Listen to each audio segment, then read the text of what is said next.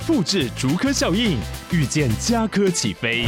嘉义花园造镇新案 AI 世界城隆重登场，马上把握与嘉科最近的距离。嘉义科学园区无人机产业聚落，华泰名品城打造高铁 Outlet，故宫南院长庚医院县府生活圈 AI 世界城二到三房抢先预约零五三七一七五五五。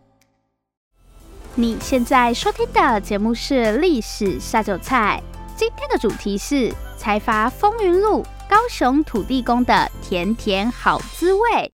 Hello，欢迎来到《历史下酒菜》，我是 Wendy，今天是我们的第一百五十九集节目，新单元《财阀风云录》。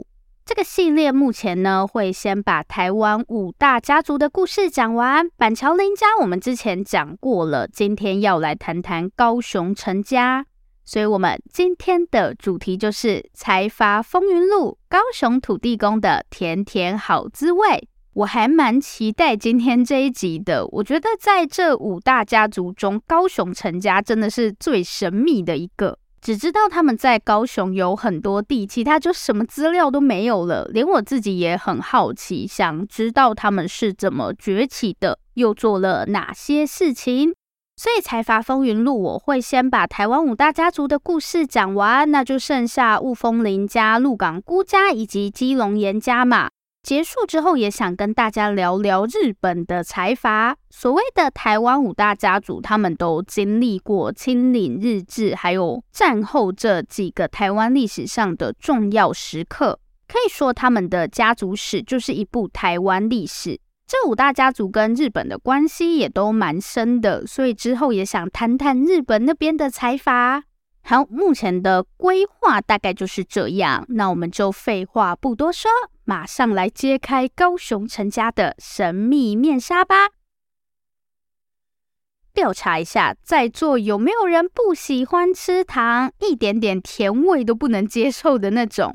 像我自己是完全不吃辣，夜市牛排都只点蘑菇酱、黑胡椒就不行了。我知道一定有人在翻白眼，想说黑胡椒哪里辣？不管，对我来说就是很辣。我对辣的容忍程度就是只有那么一点点。好，那有没有人是完全不吃糖的？我相信还是有，毕竟这个世界很大。不过讨厌甜味甚至完全不吃糖的人应该是少数，绝大部分人都是糖吃太多嘛。比如我，据说喜欢甜味是一种哺乳类动物的本能，像我们的母乳里面就有糖。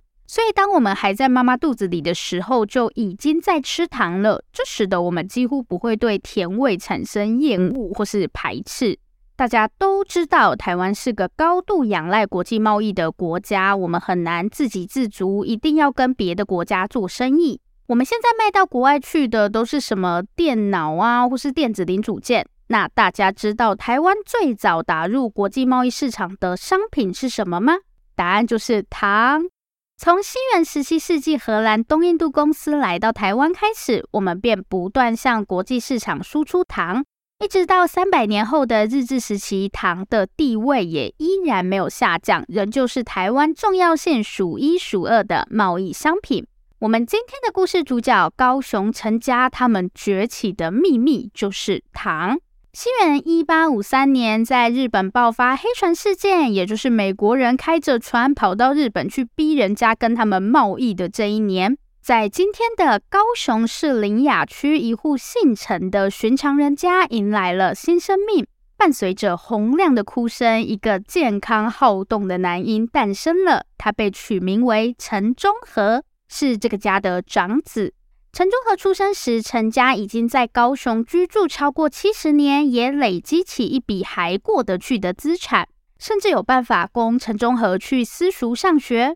时间来到西元一八六零年，在陈中和即将满八岁的这一年，打狗，也就是今天的高雄，发生了一件改变陈中和一生的大事。这件大事呢，就是台湾开港。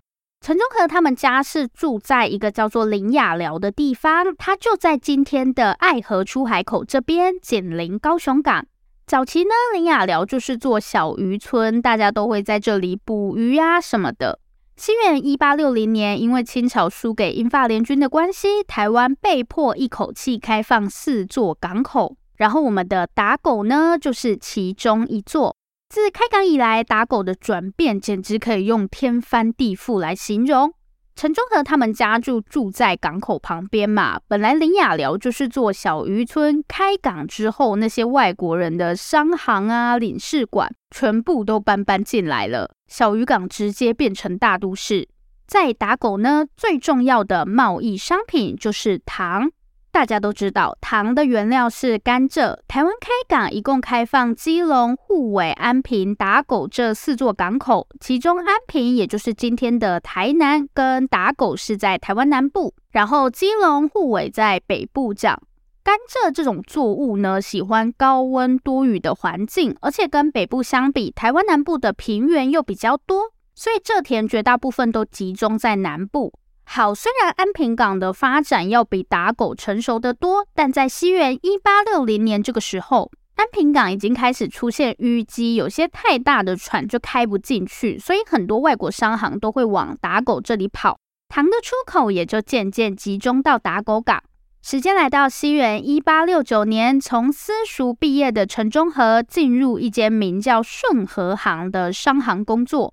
那这个顺和行到底是在干嘛的？大家不要小看这间商行哦，他们的老板陈福谦可是当时的打狗首富。顺和行不是一间商行，而是很多商行。在顺和行底下有所谓的七十二行交，每一个行交都负责不同的业务，从糖啊、米啊、鸦片，甚至是棺材，他们都有卖。顺和行基本上就是一间国际贸易公司，其中他们最赚钱的商品就是糖。他们的业务主要分成两个部分，第一种是把上面那些东西卖去什么上海啊、香港，然后还有日本；另外一种呢，就是当那些洋行、外国商行的买办，像什么英国的德记洋行，因为外国商人对台湾不熟嘛，需要有人帮他们翻译或是找货源之类的，所以顺和行不是只做台湾啊、中国这边的生意。人家是做国际贸易的，international 好吗？西元一八七三年，这一年二十岁的陈中和接到一个重要任务，押运五千包砂糖至日本横滨。其实，当那些洋行的买办根本赚不了几个钱。现在顺和行他们就是要产地直送，直接把砂糖卖到日本去。这次的尝试非常成功，让陈中和一战成名。顺和行甚至还在日本开了分行，开了分公司，而且分行长呢就是陈中和。据说陈福谦非常欣赏陈中和，要不然也不会把这么重要的任务交给他。而陈中和也确实很有生意头脑，在日本待了一段时间后，陈中和就向老板陈福谦提议，说想要直接在日本另外开一间新公司，想要扩大在日本的业务。然后一半由顺和行出资，另一半就由陈忠和他们这些底下的七十二行交去认股，就大家一起出资，这样听起来是不是还不错？就在陈忠和准备大捞一笔，不是，是准备认真工作的时候，西元一八八二年，陈福谦突然去世，享年四十九岁。老板去世，而且还是在不到五十岁的时候突然去世，顺和行自然是一片混乱。陈中和打算大捞特捞的计划也只能暂时搁置。然而，待顺和行好不容易稳定下来，陈中和却悲惨地发现，新老板也就是陈福谦的几个儿子们并不喜欢自己。虽然陈福谦相当欣赏陈中和，但他的儿子们显然不这么认为。几经思考，陈中和做了一个非常重要的决定。没错，他要自己创业，自己出去开公司。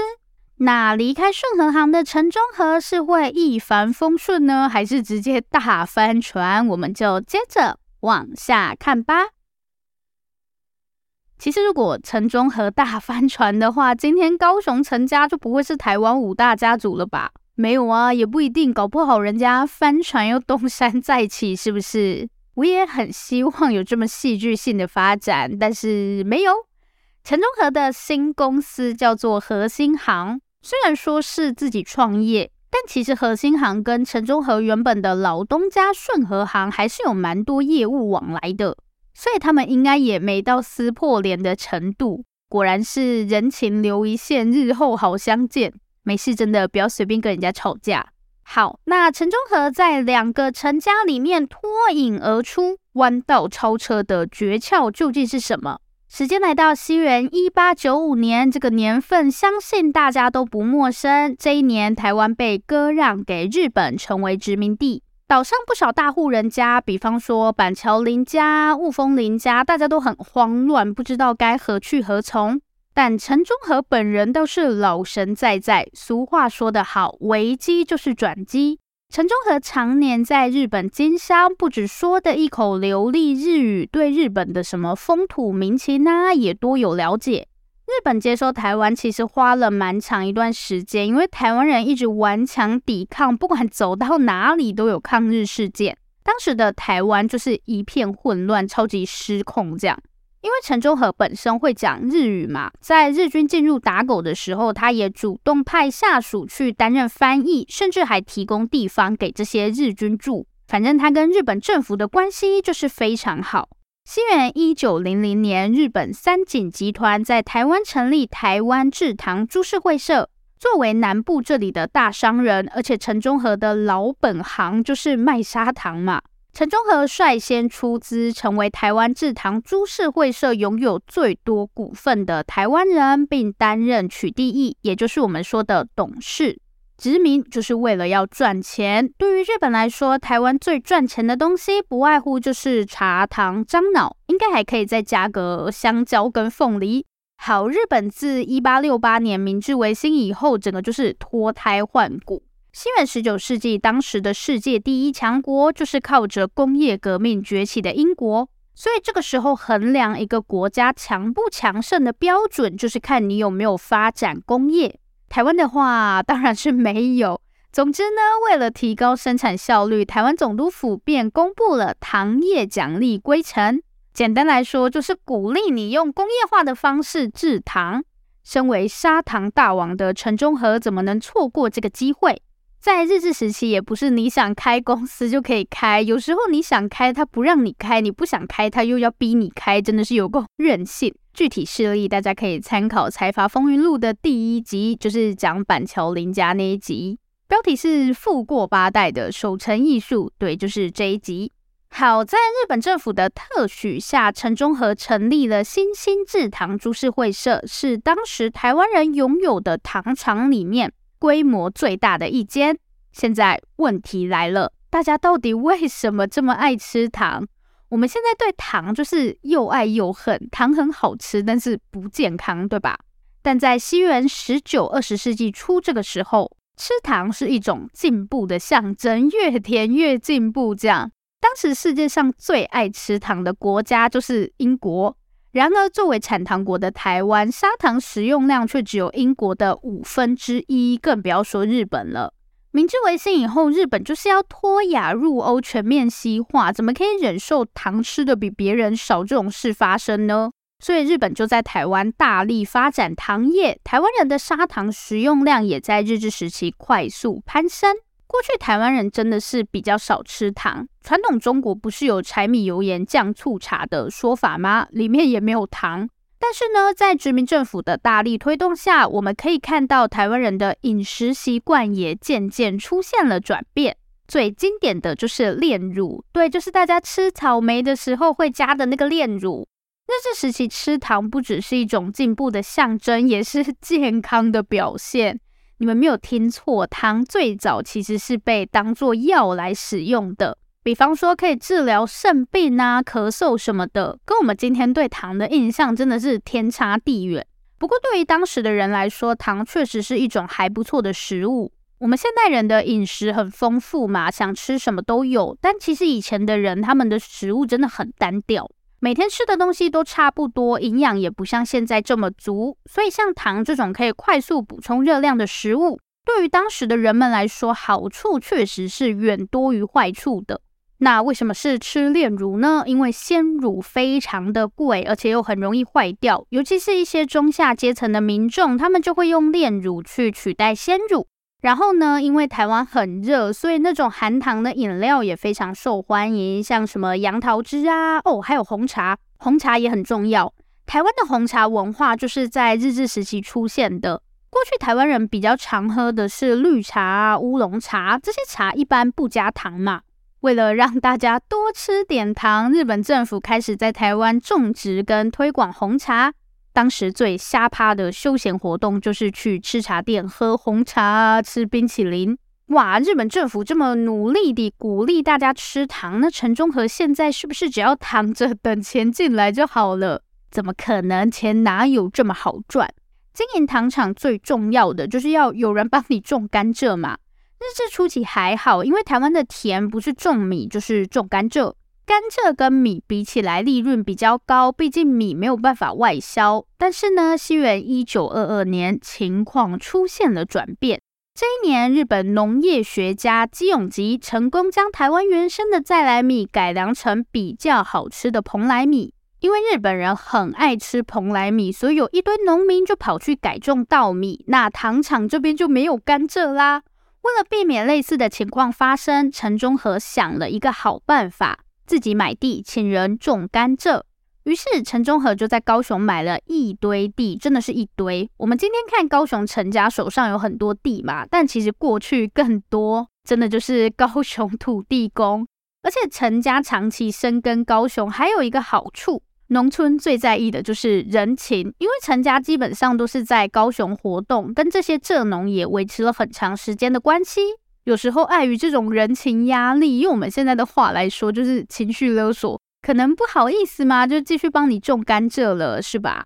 好，时间很快来到西元一九四五年，又是一个我们再熟悉不过的年代。就在高雄陈家混得风生水起，稳坐南霸天之位时，一则犹如晴天霹雳，让所有人都目瞪口呆的消息传回：日本战败了。日本在第二次世界大战中输了个彻彻底底，而台湾呢，则被交由海峡另一端的中华民国接收。OK，面对新政府的到来，高雄陈家是否还能继续保有南霸天的地位？我们就马上进入最后一个部分吧，直接跟大家讲结果啦，不要卖关子了。在国民政府来到台湾以后，高雄陈家直接大失血。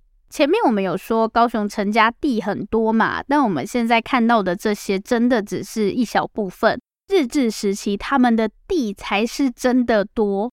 在一九三七年后，为了更方便控制岛上的物资，日本政府便把这些大大小小的糖厂进行整并。高雄陈家的新兴制糖株式会社自然也不例外。国民政府来了以后呢，因为这些都是日本人的资产，所以通通收归国有，成立台糖台湾糖业股份有限公司。国民政府就把这些日治时期的糖厂并一并，变成我们现在看到的台糖。随着日治时代的过去以及陈中和的逝世，对，陈中和在西元一九三零年就过世了。高雄陈家的故事也来到下一个章节。那在正式开始之前，先来介绍几个大家一定要认识的人。虽然像杨子陈中和一共有十个儿子，这十个人其实个性都蛮不一样的，也不是所有人都很活跃。我们可以特别注意的是，陈中和的第六个儿子陈启川，还有第八个儿子陈启清。透过刚刚的故事，相信大家都有发现，高雄陈家和日本关系非常密切。不密切怎么赚得到钱呢？而且陈忠和的第一桶金就是靠着去日本卖砂糖赚来的。所以陈家的几个孩子都是在日本受的教育，而且他们家对庆应真的是情有独钟，就是庆应艺术大学有好几个儿子都是从庆应毕业的。像他们家的老六陈启川就是在庆应学商的，但比起学历，陈启川有个更引人注目的爱好，那就是办报纸。这些台湾大家族跟殖民政府关系好是好，但也不是日本人说什么他们就照单全收。陈启川投资的台湾新民报就常常刊登一些批评日本殖民政策的文章，每次发行的时候就会被刻意刁难。另外呢，陈启川也是一个运动健将，他是练田径的。但说到运动，就不能不提到他们家的第八个儿子陈启钦。陈启清超爱橄榄球，甚至为了橄榄球放弃家族传统，舍弃庆应大学，跑去以橄榄球出名的明治大学就读。进入民国时期，高雄陈家虽然有很多地都被收归国有，但瘦死的骆驼比马大，而且陈家在高雄还是非常有名望的。于是呢，国民政府一抵达高雄，便跑去找高雄陈家的老八陈启清担任高雄中学的校长。陈启川后来还当了八年的高雄市长，看得出来，国民政府也希望跟这些台湾大家族打好关系。我们的高雄陈家呢，也不白目，很配合。当时国民政府在搞土地改革，什么三七五减租啦，工地放领，耕者有其田，这些政策对农民当然是很好，但对那些地主就完全不是这么一回事。把你的地拿出来分给别人，这谁笑得出来？哎，高雄陈家就不一样。作为高雄土地公，我们高雄陈家一点都不小气，要拿就拿吧。不愧是高雄土地公，在被扒了两次皮后，还有这么多地。作为补偿，陈家拿到了台泥，也就是台湾水泥股份有限公司的股份。陈启清也出任台泥总经理一职。好，故事发展到这里，大家是不是以为高雄陈家跟糖的缘分就要这么结束？转行去做水泥了？没有，大家都有喝过快乐肥宅水，也就是可乐吧？说到可乐，我们上一集不是在谈苏丹内战吗？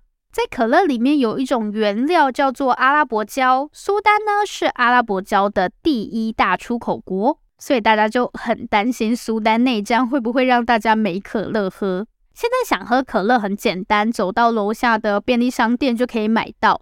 但大家知道吗？在西元一九六七年以前，想喝可乐要在黑市才买得到。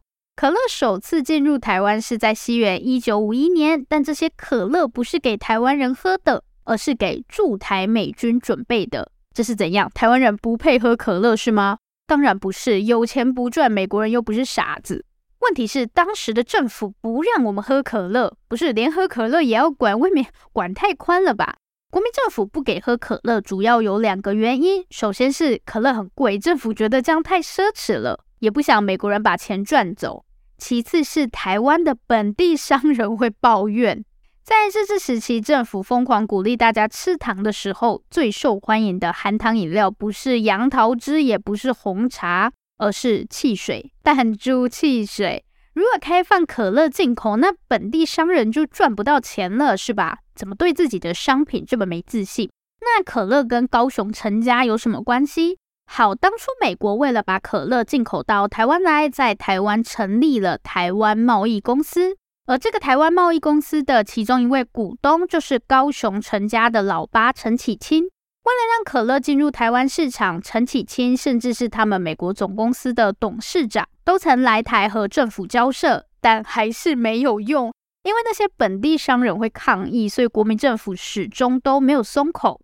就在这个时候，陈启清想到一个好办法，他先是成立台湾汽水股份有限公司，然后再把公司百分之四十的股份拿出来让同业认购，同时也开放百分之二十的股份让其他民众入股，等于他们自己只留百分之四十的股份。这样大家总没话说了吧？有钱大家赚呢。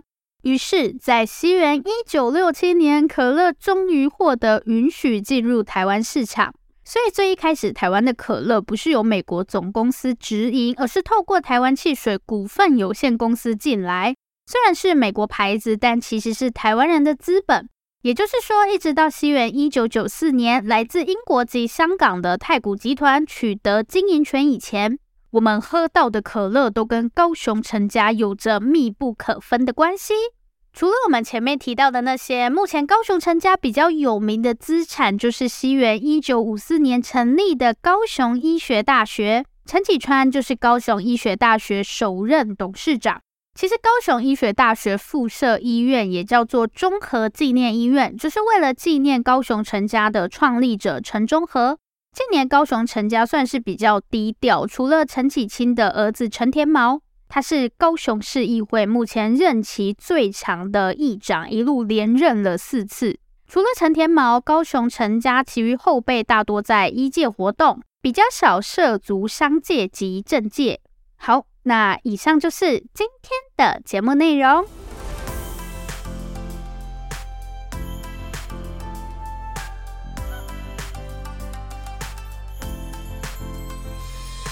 今天的重点整理，跟我们之前介绍过的板桥林家相比，高雄陈家崛起的比较晚。起初，他们也几乎是只专注在糖这项生意上，跟板桥林家的多角化经营比较不一样。可以说，高雄陈家的历史就是一部台湾糖业史。高雄陈家的家族史可以大致分为三个阶段，首先是西元一八六零年台湾开港。高雄陈家的创立者陈中和，他真的是白手起家，凭自己的实力，还有台湾开港这个机运，赚到人生第一桶金。第二个阶段呢，就是日治时期，搭配台湾总督府的殖民政策，高雄陈家在这段时间快速崛起，收获大量土地、金钱，还有名望，成为名副其实的高雄土地公。最后一个阶段，也就是战后。国民政府来到台湾以后，在这个阶段可以看到高雄陈家采取的策略就是配合配合国民政府想要推动的土地改革政策，在收获台泥股份的同时，开创像是高雄医学大学啊、台湾汽水股份有限公司等新事业。好啦，以上重点整理给大家，这里是历史下酒菜，我是温蒂。如果喜欢我们的节目，欢迎订阅我们，也不要忘了到历史下酒菜的 Facebook 粉丝专业按赞，以及追踪我们的 IG。最后最后，如果你收听完本集节目，有任何的想法，希望与我们交流，或是有任何的建议心得，都可以留下你的评论，不要害羞，大方的留下评论。如果你真的真的很害羞，那就订阅我们吧。这里是历史下酒菜，我们下次见，拜拜。